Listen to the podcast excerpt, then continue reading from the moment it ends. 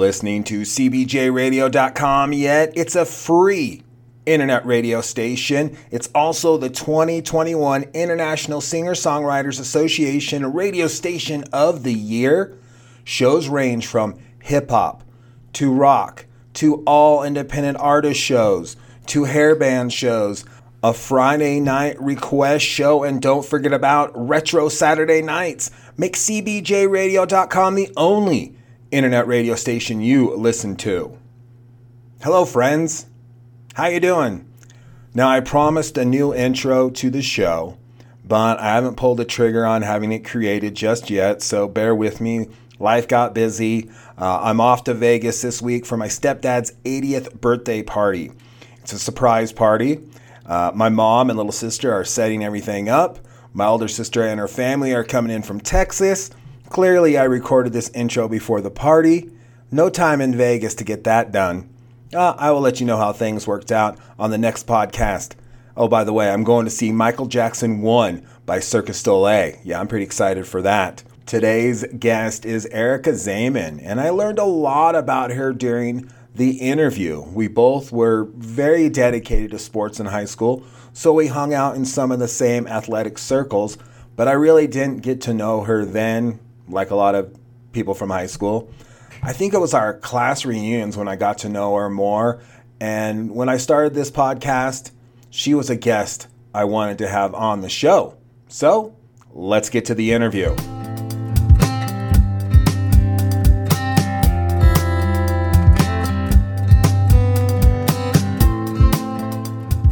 First questions first, I ask this of everyone on the show. Where were you born and raised? Laramie, Wyoming. Good morning, Plainsman. So, today's announcement. Did your parents meet in Laramie? Are they native Wyomingites, Laramie-ites? Parents did meet in Laramie. Both graduated from Laramie High. My mom was a year older than my dad. My sister was actually born on my dad's graduation day, so dad didn't get to go through graduation. So evidently, it's not cool to have a baby on graduation night. But yeah, Laramie. Everybody's Laramie, born and bred. So Ivinson Memorial. Yes. Is your hospital. Wow. So, like, are your grandparents Laramie too, or did your parents just meet in college? No, everybody was in Laramie. Trying to remember, like, grandma, grandpa, everybody was Laramie. A lot of railroad, just that's where home was. So for sure. And so you spoke of I guess it's an older sibling. Are you just two of you? Where you fit in the mix, or is there more? Just two of us. My sister, like I said, was born on my dad's graduation night, and then I'm 8 years later. So my sister always said that I was, like, totally not planned. And I was like, honestly, seriously, you were planned? Yeah. Dad graduated that night? Come on, girl. I don't know about that one. Yeah. That's interesting. So there's 8 years. I have 6 years between my older sibling, and then I have a stepsister, 4 years, and younger sister's 11. I'm the only boy. It was definitely, I didn't realize how awesome it was, being the only boy, because there's a whole set of different rules for me than it was for my sisters, unfair as it may have been.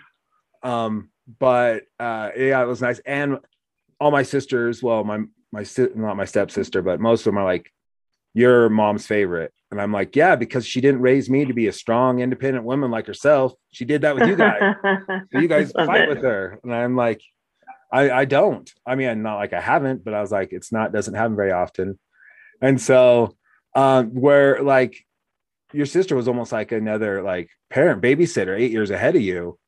For sure. And it was like, you know, Tammy was 16 and I was 8, so she was dragging me to t-ball and to soccer and to, like, all the things when she had her license, which I can imagine was so annoying. Yeah. And, you know, then, like, the golden child, because my sister was first born, and I did no wrong ever, and you know, like, Tammy made sure that I knew that the whole time. So for sure. But I did have easy training. Like, Tammy made all the mistakes.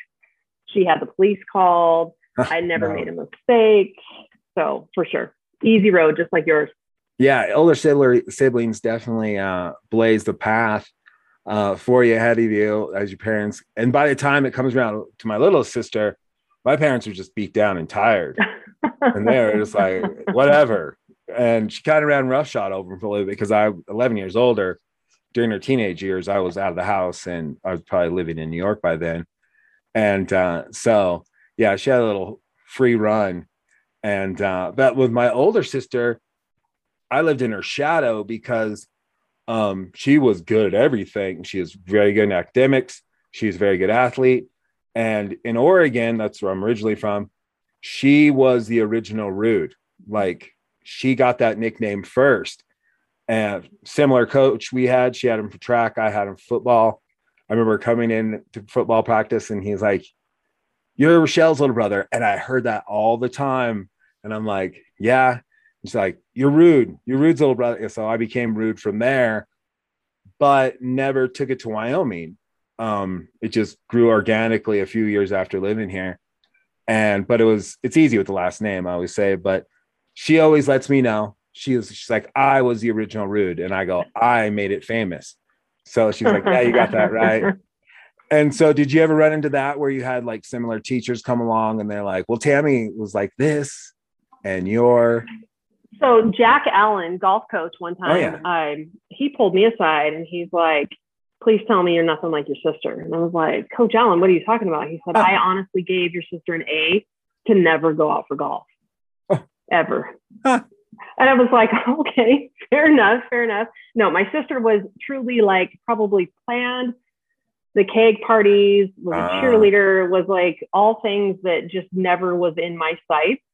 Although I'm sure I attended several parties that I was just like, no, it wasn't me. I wasn't there. It was never there. But yeah, no, I didn't really like nothing that my sister did. Was it, "Oh, you're Tammy's little sister"? I think it was because I was so far removed and so into different things other than the fact that Coach Allen made sure that my sister never went to the golf team, ever. I wonder if that's a few stray balls that went flying at him or something. Well, I have a feeling that when she tried out for golf or they did golf or something in school, he was like, "Yeah, that Bremen kid is not going to make it to my team." And then I come out and he's like, "I've heard about you, but I got to know. Do you play anything like your sister? Because it's not going to work." So you hit it straight. She doesn't so much. So yeah, I figured when I now that I look back at it, being a middle child, I became I wanted to be everything opposite of my sister. Like I wanted to make my own identity. And it was hard in Oregon, but then I got to Wyoming and nobody knew her, so that was good. But then I was like, and my little sister has a different last name than me, so there was no... She had once in a while she threw it around, but I was like, easy with that one, you know. I was I would say my cousin. So my sister, and then my cousin Christy Chalman, and then Eric Chalman, and then me. So we were like every 4 years. I would say that, you know, when Eric, because he was my closest cousin, like he played baseball, I was like, "Oh, I'm gonna play for Oddfellows. I'm gonna wear number one." Like that's what I do. I wear that orange uniform even when I'm 10.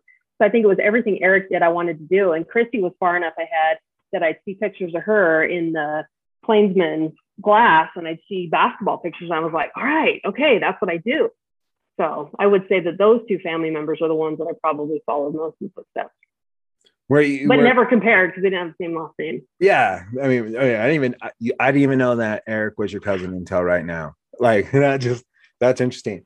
So as a kid growing up, he was named after me actually.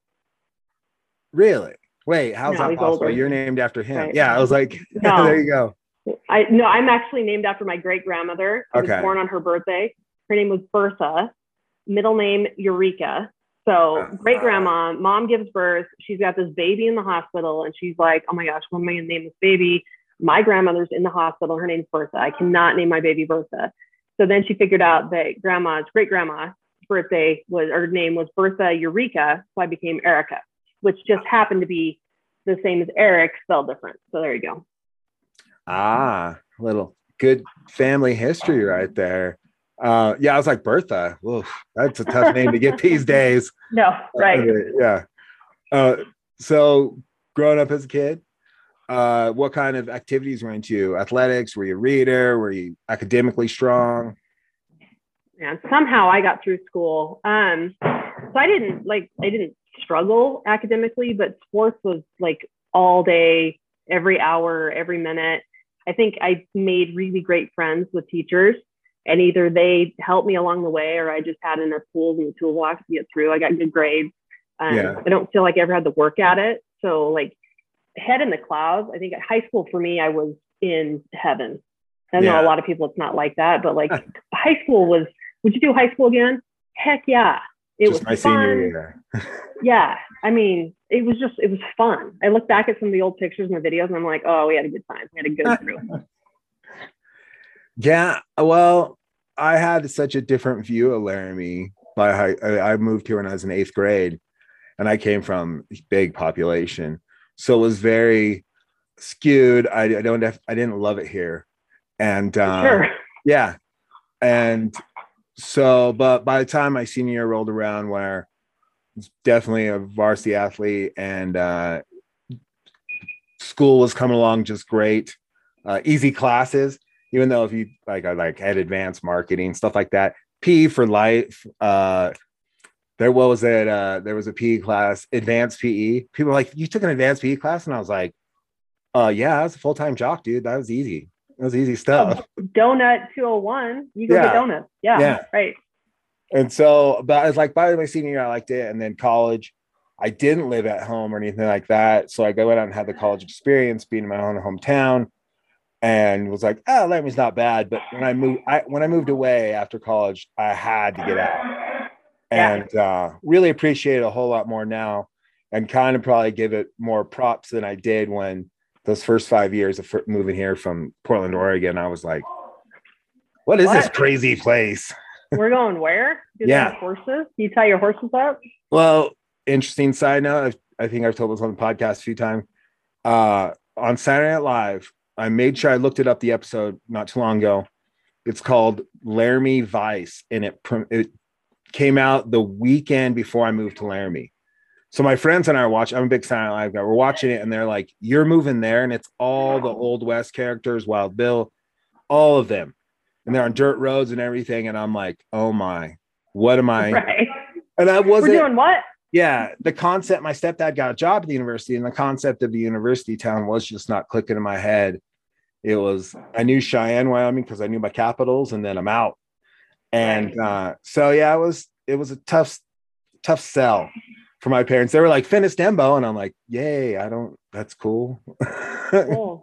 Sounds awesome. Yeah. And so, but sports, I think I was more into. My older sister was really good at athletics, not athletics and sports. She was really good in education. And I ran into a lot of teachers who were like, well, Rochelle, they would say that a lot. And that would instantly like tune me out. And I'd be like, okay. She did it this way, so how can I not do it that way? That's what I thought about a lot. And it probably hurt me a lot when it came to like education and such. And because I come from like my dad and stepmom were elementary school teachers. My dad's taught at the university. So I've got some educators around me, and they didn't push me hard like that. And I know if they're listening, and it's not their fault. They just knew the kind of person I was, but they didn't push me very hard. And academic sides, they were like, we understand you like sports enough, so just do enough so you can't play sport. You can play sports, and that's what I did. And but as a kid, like I was into like comic books and GI Joe and skateboarding. I probably still have some wood in my knees from half pipes that were close to my house, and I just can't believe I was like, oh, we were built out of rubber in those days. Where I was like. I took a fall like that now, I wouldn't get up. I was like, broke. And so, I mean, that's just the side effects from playing sports for so long that every memory is worth it. But every time you walk down, I sound like a popcorn machine when I sit down for a long time and walk down the hall. I'm like, crack, crack, crack. Doesn't hurt. It's just a lot of high impact. Yeah, no, I look like I'm broken for sure. Yeah. Which I'm like, well, I kind of am because I played hard forever for sure. Yeah, and I don't know if I would listen to myself, talk to myself back then saying, hey, you're going to sound like a popcorn machine later. I'd be like, whatever, old man. I can't. Yeah. We'll figure that out. That's your problem. I mean, so it's weird because you think about as we grow up, because we're invincible when we're younger. And now I've got 2 boys that are looking at sports. So you're talking about skateboarding. Yeah. And the stuff that our middle guy, Dak, says, I'm like, okay, that's insane. Please wear your helmet. And I'm yes. like, what difference is the helmet going to make? He's going to break himself in half because he's doing crazy stuff and he's flipping and running and whatever. And is completely fearless. And, you know, Zeke is the same way, our other little guy. Yeah. And I was the same way. Like, we just went for sure. Yeah. And they want to play football and they want to do things like that. And you play football. Yeah. And I'm like, no, you're never playing football. I love your head too much. And I mean, like, let's be honest. Am I going to keep them from playing football? Probably not. Because if they want to play football, they're going to play football. Yeah. And no regrets, because I have no regrets. 2 ACLs, yeah. a ton of scars, a ton of injuries, a ton of sorrow, and throwing up in the gym. But would I do it all over again? Sign me up. Yes. Yeah. Yeah, true. So what were your sports growing up? What'd you like to play? I was basketball, like, year round, loved it, played it, did it all the time. I ended up going to college on basketball scholarship. I turned down golf scholarships because I thought that I could play golf until I was 80. Like, in my yeah. mind, basketball I had until I was like 29, and that was the magic number before all of a sudden, like, can't ever play again. So I played basketball in college. And then during my senior year, I was recruited to play softball. So I played softball and basketball in my senior year of college. Super fun. Story there was play the first game. And, well, first of all, prior to that, the coach said to me, do you want to play shortstop or center field? And I'm like, okay, those are two marquee in my head. I'm like, those yeah. are two marquee positions. And I haven't taken a grounder since I was like 10. So I'm pretty sure my first move is going to be like this. yeah. Center field. I play center field. Yeah. So certainly wasn't going to take one off the tee. So I played center field, had a great time. Just a ton of memories in college playing sports. And then I turned pro in golf after graduation. And I was a teaching pro for a while at a country club. You know, seeing the sun rise and set, and where was I? I was still behind the counter selling golf balls and t-shirts and golf shirts and yeah. all the things. So living the dream there. And then I was like, you know what? I probably need a real job. I had a friend, he was golf pro too for a long time. Never played golf with him because he was like, that's work. And I was like, well, okay, I get it. Cause yeah. I like when a video conferencing kind of became huge, like family and stuff, like let's video chat. And I was like, I do that all day long. I'll talk on the phone. I was like, but I just right. don't do this, which as came in handy during COVID and seeing the family and stuff. So I sure. don't hate it as much, but every once in a while I was like, don't ask me technology questions. That's work. It's like, I got nothing. And so I was like, I understand. Yeah. A real job, or just, you probably want to enjoy golf more than hawking the biz. Yeah. So I was at the point in my career where it was like, I either needed to go and pursue a golf career, like down in Florida, go down and try and join one of the mini tours and do something like that, or I needed to actually get a job. And so I got a job in surgical sales. And one of the first questions that the person interviewing said, because I had no experience, right? I mean, like, truly, the fact that they hired me with zero experience, and I've been selling golf balls, not the same as selling medical equipment. Yeah. He said to me, he's like, well, I don't think you understand what stress is. And I said, okay, I want you to put yourself on the 18th hole and you've got $20 in your pocket and you're playing with members that are making $100,000 a year. And this putt's worth $1,000 and I got $20 in my pocket. What does stress look like in that situation? Like, I get stressed. I've got you. I understand that, because that's going to be embarrassing if I have to walk off and say, I can't pay my debt. You have to cut. Whew. Yeah, that's stressful. I think about that. I'm not that confident in my putting, but yeah. Oh, I'm not either, but somehow the story got me the job. But there you go. Yeah. And well, like you did sales there. So, I mean, you kind of had an idea of where you had to go with selling equipment. It's just not golf stuff. Right. So for sure. Yeah. And if you became you were the expert at the golf stuff, then you probably could apply that kind of memory to being the expert at health equipment or health. Yeah. Probably. Yeah. Somehow it worked out. It totally worked out. Yeah. I noticed people that are good at sales or like sales can sell about anything, and you just give them enough information on it. And yeah, they're going to sell you the best product they think. So you're convinced you need it. Yeah. Yeah. So, but yeah, that's an interesting life jump, I would say.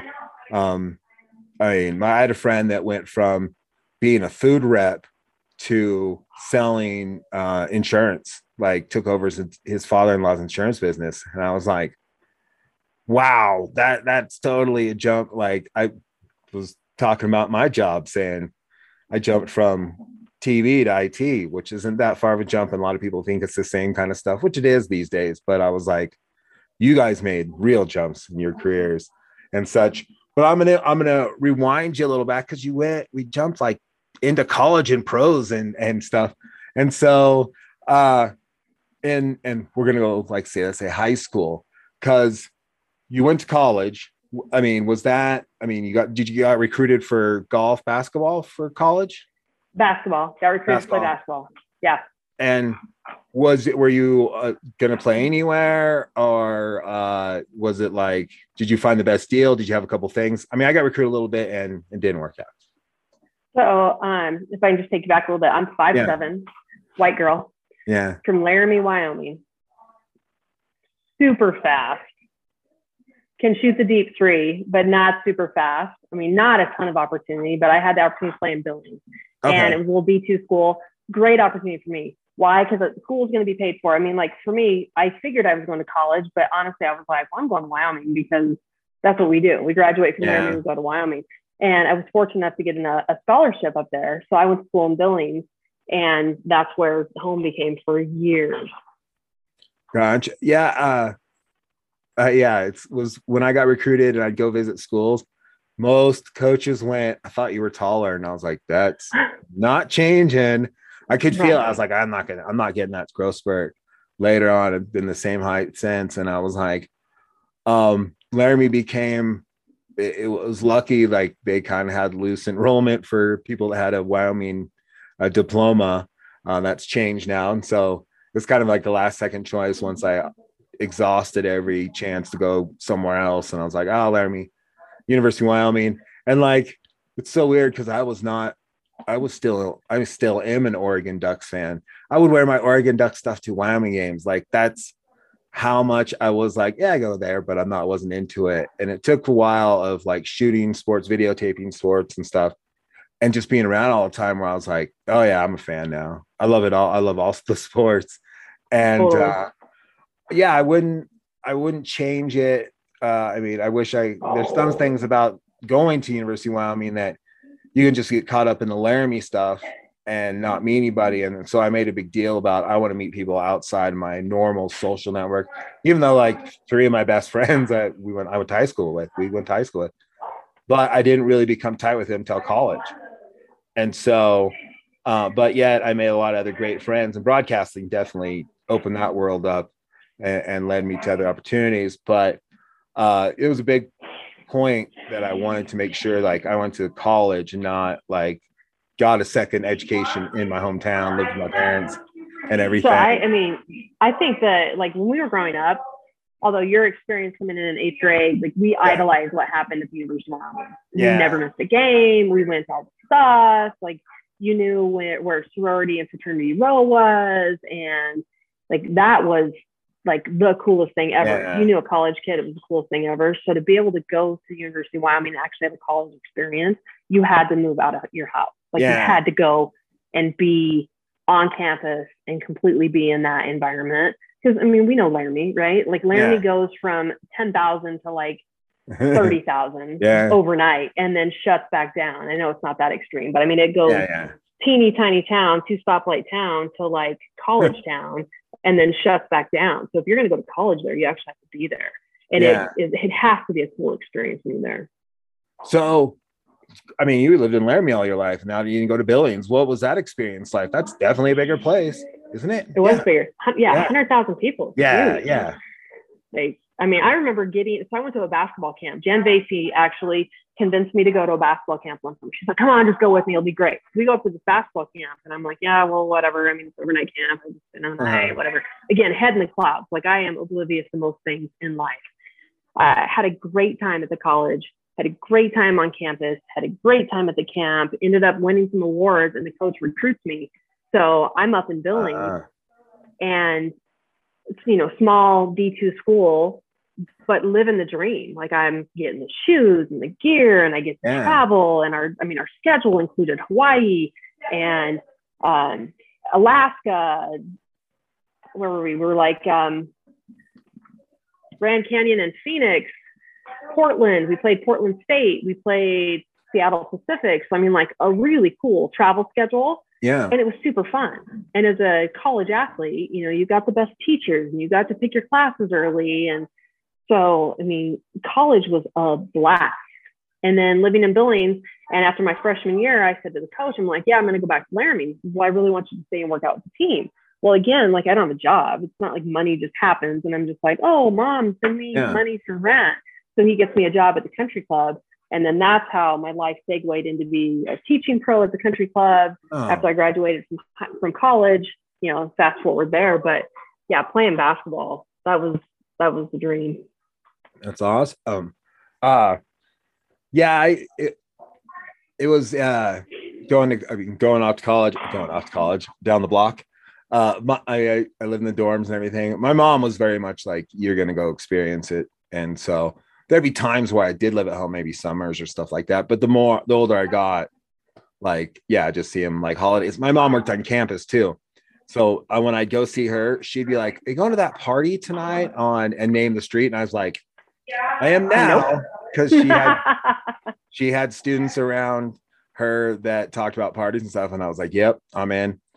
And so she knew things and that happened before I would know that happened. And I was like, that's where I was like, oh, Laramie kind of knows your business before you do. So I'm glad I got out for a couple of years where I became just a face in the crowd, which in New York, yeah, that is exactly what I got out of it. And I was like, yeah, I really missed the West. I missed the open spaces and not having to pay money to just drive on a road. That is just crazy to me. And so, it's interesting growing up in Laramie. I always try to get people's experiences when they leave here, if they go to somewhere bigger or smaller and what they feel like, cause yeah, Laramie's kind of safe. People leave their doors unlocked and all that stuff. And then you go to Montana. And so how long were you in Billings for? I was in Billings from 92 until 2000. And then I took a job in Spokane, Washington. I've been there ever since. So yeah, I mean, I went from small town, medium-sized town, Spokane, slightly more medium-sized town. I mean, there's 350,000 people, but it's not, I mean, it's a big city, but it's not like going to Denver, I'm going to New York City, even I'm going to Portland. Like, it's just not the same. So really great community though. Super happy here. It's a great place to raise kids, although our crime rate is kind of nuts right now. Probably across the country it is. I don't know, even in Laramie, if you leave your keys in the car anymore. Yeah, like the New Yorker in me will never do that kind of stuff. And even growing up in Oregon, like we had our house broken into twice. So like I've always locked things. And I've never felt, I mean, when people do that kind of stuff, I'm like, I just left the keys in there. I was like, how can you do that? Like, I just be thinking my car's going to be gone when I get back. But I also had crappy enough cars in my past where I'm like, it'd probably be a favor if someone took my car while I was gone. And they're like, no thanks. No way. That's there's not enough gas in here. No not enough gas. It's not enough. No, oh man. And that's why, like, my mom was like, yeah, I always made sure you had crappy cars because I knew you wouldn't die in a high-speed accident because you couldn't get it going that fast. And I was like, thanks, mom. That makes sense. And by the time, like, I had a car that could go fast, I was old enough to know better. And taking so care of it. I wasn't going to get any craziness. So you move to Spokane. Is that where like the whole family starts or did that start in Montana? So family starts in Spokane. Okay. This is where I have to like really pay attention to the timeline. So I moved out here in 2000. Just kind of like, I mean, like you were saying, you move to Laramie, like you don't know anybody. You're trying to get to know people. It's like trying to figure things out. That was Spokane too. And even though I was in sales, I mean, I worked by myself. I had a team, but I still worked by myself. So trying to get to know people. And again, like I didn't have trouble getting to know people because I'll go have a beer with anybody. So had plenty of acquaintances. got on a indoor soccer, the outdoor soccer team, a bunch of old lady soccer. And I was still pretty young, but I was like the token on the over 30 team. So I was like the 28, 29-year-old on that team.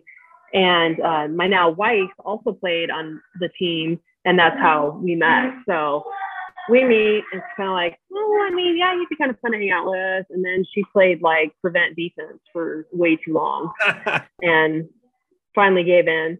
So we, let's see, we've been together for 16 years, married for 8, and she did her best to avoid me for like an entire year. Kept trying to be like, I'm not available, but I'm kind of available. And I'm like, really? I'm amazing. How are you avoiding this?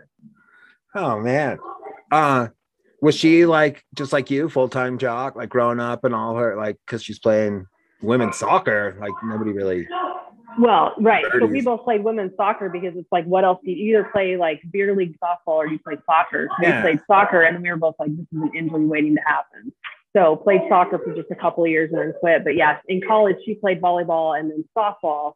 And I mean, she's got like 2 national championships in fast pitch adult softball. And I mean, she's kind of a big deal. On our co-ed team, she would play shortstop. Like all the guys were like, here you go, you play shortstop. And I was just there to hit hard. Like that was my job, just hit it to the fence. And her job was like to scoop everything up. So I totally married up. There you go. Well, I mean, you guys probably, well, she played hard to get, even though you guys had similar, you know, lifestyle, like being into sports and stuff like that. And yeah, winning national titles. Yeah. And being college athletes, like that's a whole different experience. Like people don't get, like everyone's like, did you play football? And I'm like, no, I lived with football players and they were literally owned by the sport. And like for what they gave, they really weren't, I would say, compensated well enough. And Joe Tiller would tell the players, education's number one, and hold up 2 fingers. Totally. And, you know, I mean, he's not here to confirm or deny that, but yeah, I heard that from multiple friends. They're on the team. And also, I was a media guy, so I covered it all. And so I was around them all, back behind the scenes in front of, and yeah, I saw it and I was like, whew, I'm glad I got to be a college kid and party, like, and do a lot of things and not have to worry about a coach breathing down my back. What were you going to say? Yeah. I mean, no, college. So it was awesome. First of all, I loved playing basketball. Like that was my love language. So we'd get up in the morning and have like sunrise track time, running the 200, the 400, the whatever on the track before the sun was up. Like you'd see the silhouettes going around the track thinking, oh, please help me make my time. Because if I don't make my time, I'm going to have to come do this again tomorrow morning. And it was, you know, it's always a setup where it was like your time was just out of reach. So we ran just about every morning, 6 a.m.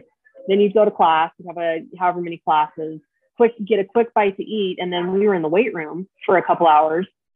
Come back, study, do whatever, and then you'd have practice again. And then we would practice, and coach would literally run practice until like 15 minutes before the food service would run down. So like, I think it was like a little bit of like the Army trying to break us down of how disciplined are you to get done, get out of here and go eat. And so we'd be running across, and Lucky Charms was like my meal of choice most of the time because it was all that was left in the cafeteria. And then we'd be ordering pizza or making mac and cheese or whatever. But yeah, I mean, it was sports all day long. And then, you know, we travel and we'd be doing tests and stuff on the road. So it wasn't like it was easy train, but don't get me wrong. Like I got a lot of really great things out of that, but I did pay for my education. There's no doubt. Yeah. Yeah.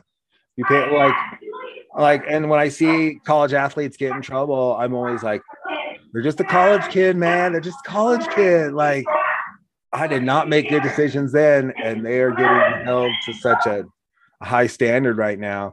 And so I'm glad they're getting compensated these days. They can sign. Well, even the athletes were hiding in the bushes. So like, don't think that we weren't there. We were still there hiding in the bushes. We didn't get caught. Oh yeah. I would make sure they didn't get caught. That was how I did stuff. I was like, you guys kick ass on Saturday. I got you. Right. And so, but yeah, and so you met your wife, she played hard to get, and, but eventually came around, and now you're you said 16 years? How many kids? 16 years. She had one from a previous relationship. Okay. So we've got three total, 20, 12, and 10, all boys. Oh, wow. So we had to have two girl dogs just to keep the numbers right. So there's two girl dogs, two girls, and three boys in the house. So numbers are right. Numbers are right. Good. The hormonal balance in the house is okay. We have two cats. One's boys, one's girl. Oh. Yeah, and it's just me and my girlfriend. Balance. So we've got balance. Yeah. I got to ask this because you had kids. Well, you didn't have them, but COVID, homeschooling, did you guys get through that? Like, did you guys have to do that? We did. So I remember 2020,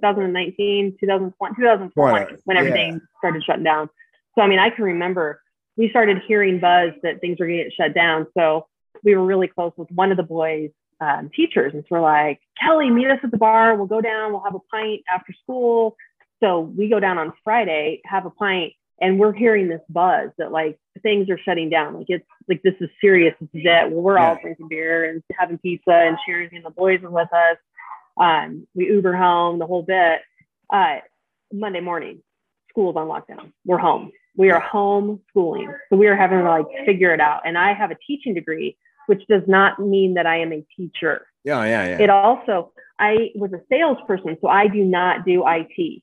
So homeschooling moms are IT experts, not at all. Homeschoolers, not at all. Just a really crazy time. And I think the hardest thing was that emotional space for the boys that like, they just didn't get to play with their buddies. Like, I don't understand why I can't go play with my buddies. Why can't I have my buddies over? And none of us really had the answer. We just had the, like, I don't know. We can't go. Like, we don't get to do things. This is what we do. So yeah, we were stuck at home. So when I told you that I did surgical sales, so I left that career a while ago to do recruiting. So I recruited from home. So I had a home-based business where I was recruiting for healthcare sales mostly. And then since then, we've also opened a gym. So we kind of had both of those things in the works, which is why I had the ability to actually stay home. Like, blessed for that. Yeah. But man, being at home, like COVID-19, I put it on. I loved every minute of it. I know a lot of people had a hard time. We were fortunate that we didn't struggle for anything and got all that time with our boys. But man, that lack of social interaction for all of us. Like, I just wanted to go to the store. Like, let me go hang out with people I don't know. Just anybody. Oh yeah. Like, I mean, Laramie is such a smaller scale, and also it's run by, like, most people live here are academics. So they are the scientists. And so it was quick for a lot of places, like, bam, masks and all that. And, you know, we could still go to the stores and stuff like that. People were buying toilet paper for no apparent reason. And they still are. Yeah. Oh, really? How many rolls do you need? Yeah. You go to Costco and you've got a 20 pack and you've got 4 of them. Yeah. Yeah. We went to Costco not too long ago and still have our 20 pack. Like, there's still a lot left. I mean, it wasn't like we were buying or like, hey, we're at Costco, lots of toilet paper. But I mean, it wasn't a like we were going to run out by. But like, I didn't realize it until I did go to the store, and I was like, I wonder why all these people are buying toilet paper. I wonder if it's hit Laramie. And I turned that aisle and took a picture of it and went, yep, it's absolutely crazy here too. I worked at home for maybe a month or two, because I have diabetes. I was kind of trying to stay away from it. I didn't know what could happen or anything like that. And we didn't know so much in the beginning. Like, I thought, you know, the air was all poisonous. Anything it touched, got to clean it. And so by the time I went back to work, things had changed. We put in a whole much new technology. So I needed to be on campus. I couldn't be at home anymore, taking online classes or anything like that, and running the show from there. So, but there was nobody on campus, so it was easy to do. My only beef with it was we had a mask mandate all across campus. And there were times I would walk from my office to a classroom to be by myself and not see one person and still wear my mask. And it's not the case now. We got to wear masks in buildings, but not outside. And so the moment I pop out the door, I'm like, and I'm vaccinated. Yeah. So yeah. But it was, I excelled at it because I was good at Zoom. And so and my girlfriend owns a funeral home. Not like they were doing a lot of business because of COVID. They actually had not that many deaths, but they were doing well. And so we didn't really see like the financial constraints. We kept both working throughout the whole thing. We tried to order in, you know, food from local restaurants as much as we could. We went crazy in the beginning and we're like, we don't eat out like this all the time. Right. And so and I had already kind of in the beginning, right before that, a few months before that, I was starting to drink like protein shakes, working out more and stuff like that. Cause I'm pretty sure I had COVID in 2019, the end of 2019. Okay. Me too. Like I legit think I had it too. Yeah. Yeah. And I swear you can't really see it, but Gatorade Zero, trying to get sponsorship here, like saved me. It was like, I remember like in the morning feeling sick and I was like, I just got to get through a meeting. I thought it was like cold. And then I'm sure I infected everybody in the meeting. I know for one guy got it for sure. And then I wasn't back at work for like a week, which is that's the longest I've missed. Every day I get up, no, I can go. No, I can't. And it was all the stuff except losing my sense of smell and taste. I don't recall that happening. But you're still sick. I don't know what's going on. But I was getting really dehydrated and I was drinking water. I know that's good. And so I asked Tia, I was like, can you just bring home like Gatorade and soup? And that got me on the back. And I don't have a Gatorade Zero next to me at all times now. I was like, I will never be that dehydrated again. It was painful. And so then COVID came around and I was like, oh, I'll wear a mask not to get that sick again. I definitely remembered. Yeah. And a lot of people experienced it in December too. You were saying you think you did too. Yeah. Yeah. It was brutal. I mean, like 5 weeks of the worst sore throat I've ever had. And I lost my sense of smell. Okay. Because AZ's like, you smell that? And I'm like, I can't smell anything. Like I haven't been able to smell things for days. Oh, wow. But it didn't occur to me. I just thought I was like all stuffed up and couldn't smell anything. So pretty sure I had it, but never tested positive for antibodies. Still got vaccinated. Like, I don't really want it. I don't want to find out what a bad form of it looks like. So no, that makes sense. Yeah. And I was like that. It's fresh in my brain. And I know people that got COVID that were holding out on the vaccine and they were like, I'm like, do you really want to get that sick in? It was terrible. You were telling me, remember? And they're like, right. That kind of gets them into the, like, they've gotten vaccine, not all of them, but I was like, come on. Like, do you want to feel that again? And I heard, the average cost of an ICU stay is $17,000 for COVID. I believe it. And the minimum. The shot's free. I was like, right, that's economics right there. But it was, I don't want to necessarily get on my high horse about it, even though I think everyone should get vaccinated. So we get through this so we can get back to hugging. Because I remember my first time out of the house, we went to a wedding in Kansas, small wedding. We're stopped in a convenience store and I hadn't been around that many people in a long time. We're all wearing masks and doing our stuff. And I'm getting like a fountain drink and I spill it because someone gets too close to me. I was just like, I'm socially awkward right now. I know how to interact with these people. And I was like, we are going to be a shit show of people once we're fully out of COVID and stuff. Cause we're gonna be like, we can hug and stand near each other. Oh my God, this is weird. This is crazy. And we're not quite there yet. Yeah, we're not quite there yet. We have our circles, I think, that we know we can trust them. So we'll go hang out with them more. And I think I've been more cavalier because I got the vaccine. So I've been to Red Rocks. I've been to Northern Wyoming and shared beers with people that are from a community that don't vaccinate very often or at all. And where else have I been? Oh, I went to Texas. So I was like, I put it to the test, but I had a scare. Oh, I was in Texas? Yeah. Like that right there should have been your first thing. Oh, I've been to Texas. Yeah. But I had a scare from last week. Wednesday night, went out with some friends. And my buddy messaged me on Friday and was like, I woke up with a scratchy throat and he's vaccinated and sniffles and he tested positive for COVID. And I was like, oh no. So I went and got my test. I am negative, the rapid test, and the other one came back today. So I was like, I've had way too many close calls, and I don't think I'm that cavalier. I mean, I kind of like, I can't not go to Vegas. So I had to lock it down this weekend, had to stay home, kept away from people. to make sure I was good to go, wore my masks when I needed to, extra protection. I was like, well, I'm gonna go to Vegas, but I can get COVID there because it's my stepdad's 80th birthday.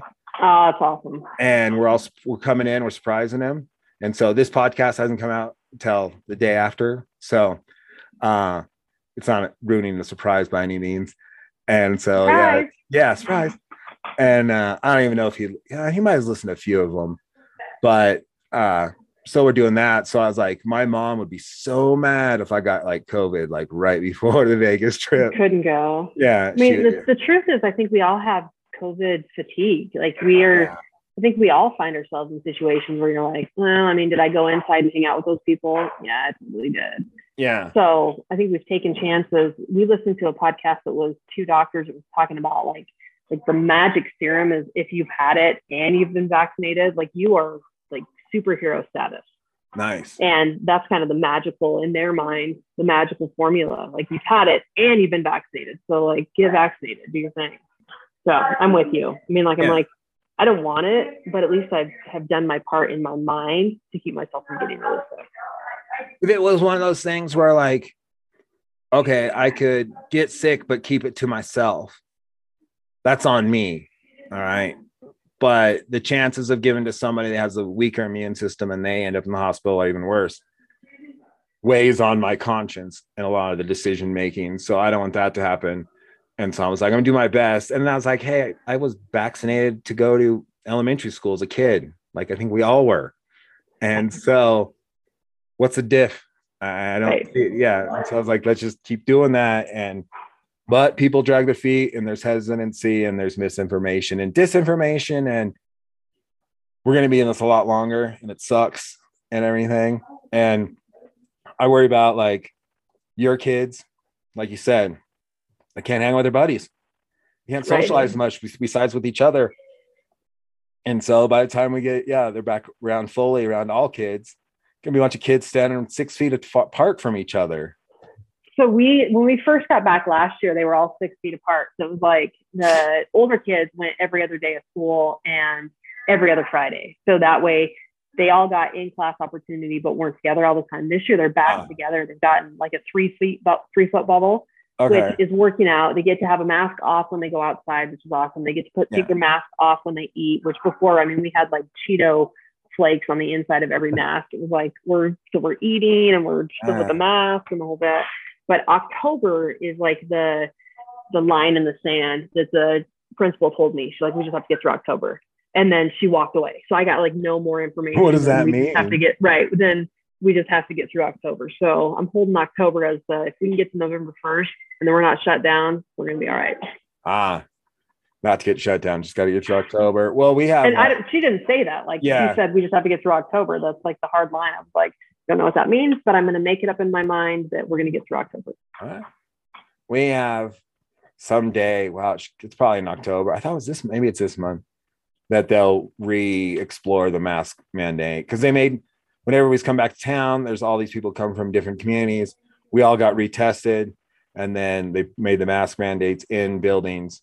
And I don't think we had a huge spike of numbers, but also I'm like, I don't know if I pay fatigue. I don't even know if I look at it. I'm like, oh, they're big again. Like the state is not doing too well.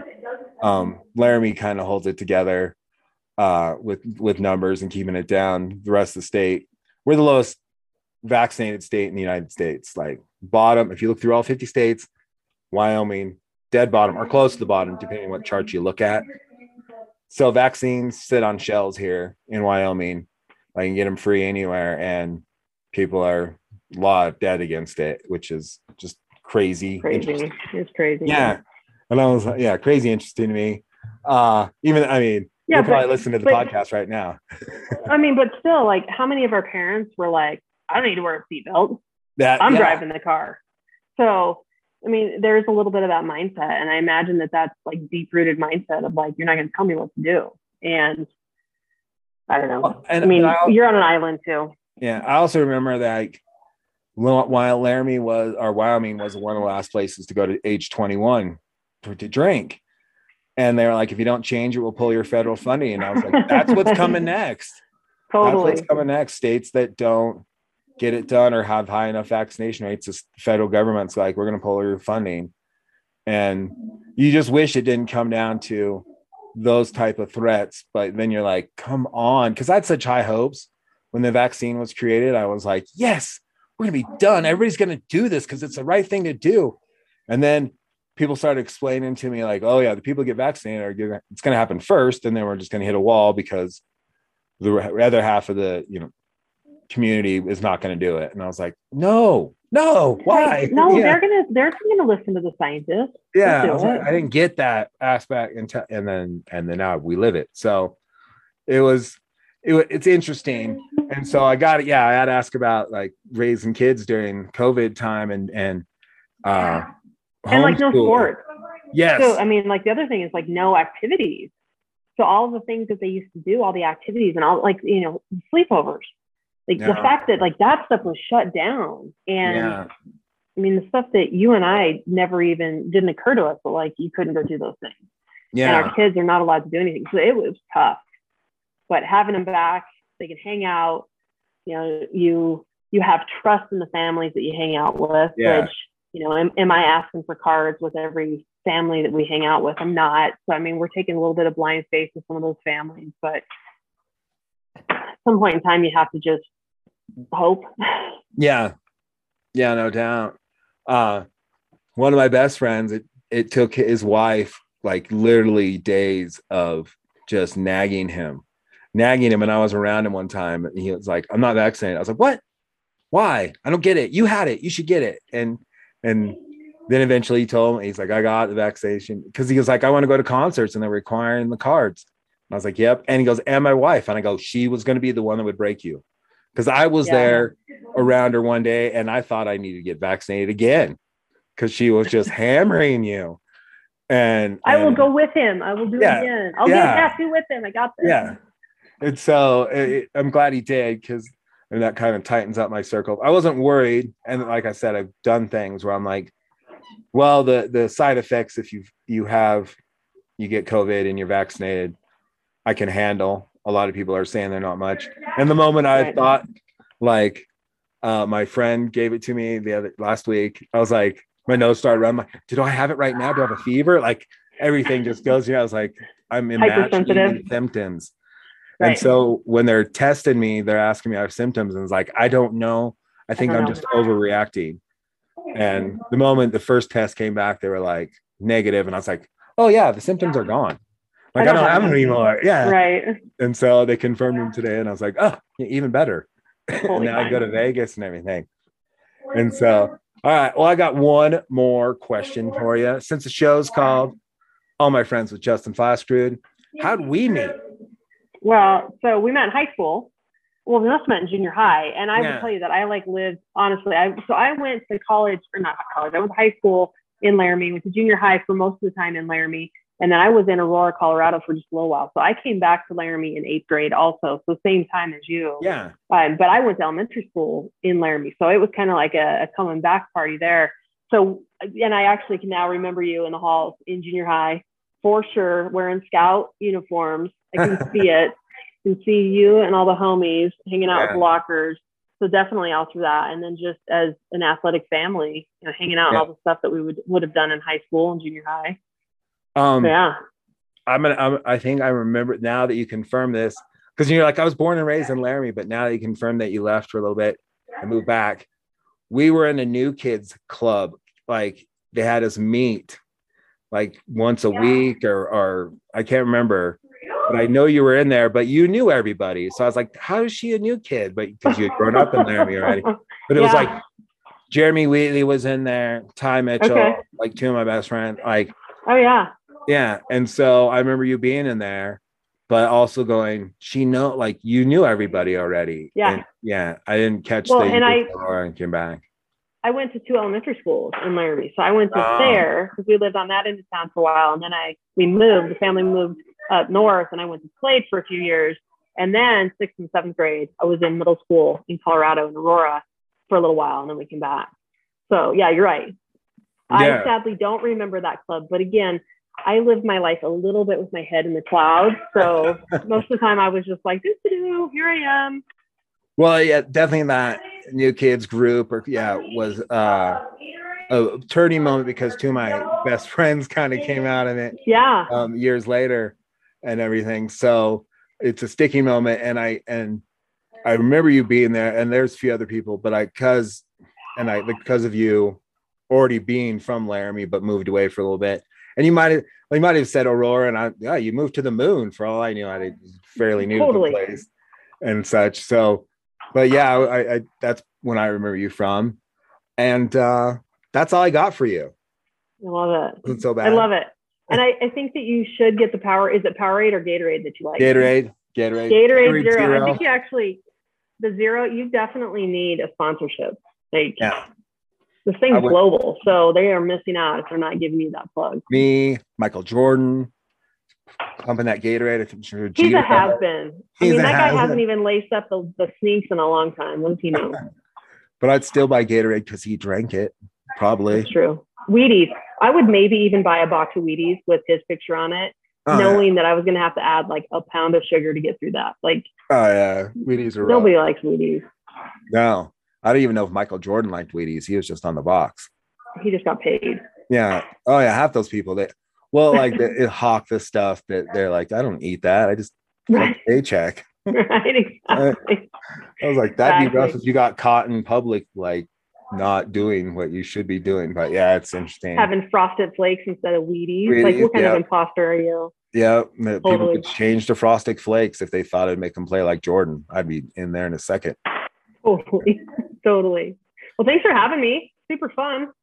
Yeah, thanks for being on the show. All right. Have fun in Vegas.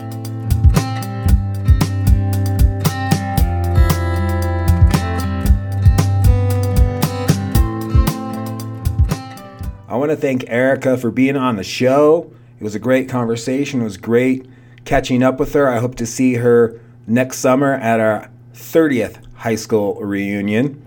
Now, folks, I generally get a little nervous talking about the vaccines or COVID-19 on the podcast because it triggers people and they will tune out, and I don't want to take anything away from the guests telling their life stories. But, folks, I don't know many people that can afford on average, $17,000 ICU hospital stay if they get COVID and end up in the hospital, when there's a free vaccine out there. It just doesn't make sense to me. Don't let your political affiliation or social media cost you money or your life. Be a patriot. Save American lives, save businesses by getting the vaccine. On to the next episode.